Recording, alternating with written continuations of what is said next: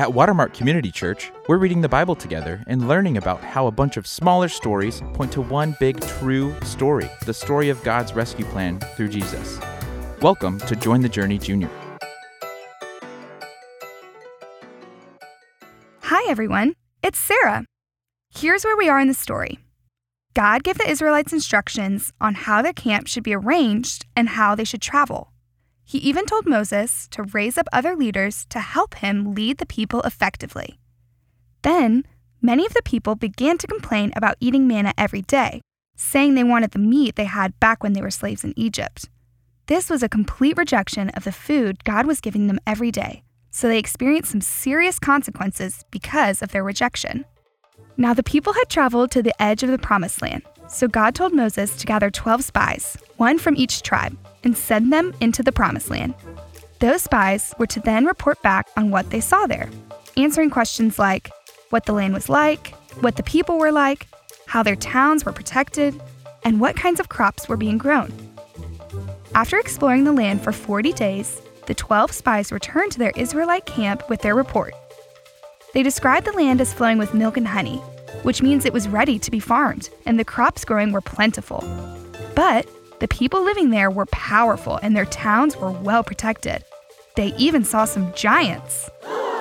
Ten out of the 12 spies said that the people living there were too strong for the Israelites to face and discouraged the people from continuing into the Promised Land. The Israelite community heard this and cried through the night, wishing they would have stayed slaves in Egypt instead of having to face giants in this new land. They even mentioned trying to choose a new leader that would take them back to Egypt. But two out of the 12 spies, Joshua and Caleb, trusted that the Lord would give them the land like he had said. So they tried to remind the people of God's promises. They begged their people not to rebel against the Lord and not to be afraid of the giants because the Lord was on their side. But the people didn't listen and wanted to kill Joshua and Caleb. As the people were discussing, the glorious presence of the Lord suddenly appeared for all to see at the tabernacle. Hearing the people's disbelief, God was not happy. Even after all the miraculous things they'd seen God do, would they never believe him? But Moses pleaded with the Lord, asking him to forgive the people and remember his promise to bring them into the promised land. The Lord agreed to pardon the people, but because of their disbelief, none of them would enter the land he promised to them. He had shown them many signs of his greatness and provided for their every need, but they had continually turned away from him. So, because of that, they would wander in the wilderness for the rest of their lives without seeing the promised land. Two Israelites were an exception to that, though. Can you guess who those two people were? Joshua and Caleb because they continued to trust that the Lord would be with them even when everyone else did not. God then told the people to turn back toward the Red Sea, because everyone that was an adult would live the rest of their days in the wilderness. This wicked generation that saw God's magnificent power and have turned away from it would die in the wilderness, but their children would grow up in the wilderness for 40 years, depending on God daily, and would then be led to the promised land.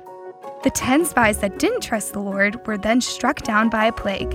When the Israelites heard the instructions to go back into the wilderness, many of them realized how they had sinned and begged to be let into the promised land, the same place where they were just afraid to go into.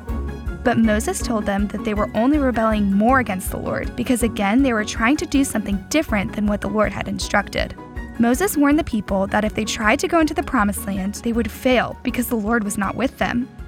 But some tried anyway, and when they did, they were attacked and chased out. Let's review today's story with a few questions. Question 1 Which two spies tried to remind the people of God's promise?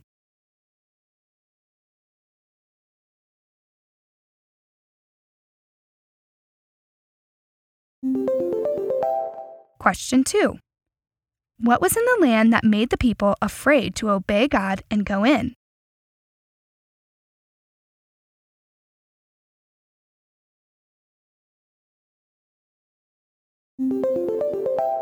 Question 3.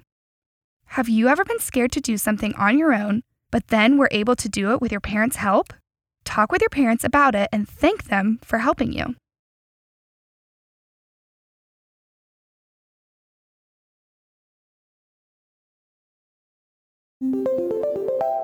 The Israelites had seen God do wildly amazing things, but as soon as they saw a potential challenge in front of them, they panicked because they forgot that God was with them and would help them do what He called them to do. They were only thinking about what they could do on their own rather than what they could do with the Lord's help. This happens to people today. If things are going well, we start thinking it's because of us and forget it's actually God giving us good things. So when hard things happen, we think we are on our own, even when God promises to be with us when we trust in Jesus' life, death, and resurrection. We still have a few more stories before the Israelites get to the promised land. But remember that all these little stories connect to make one big true story the story of God and his rescue plan through Jesus. Join us next time as we journey through the Bible together.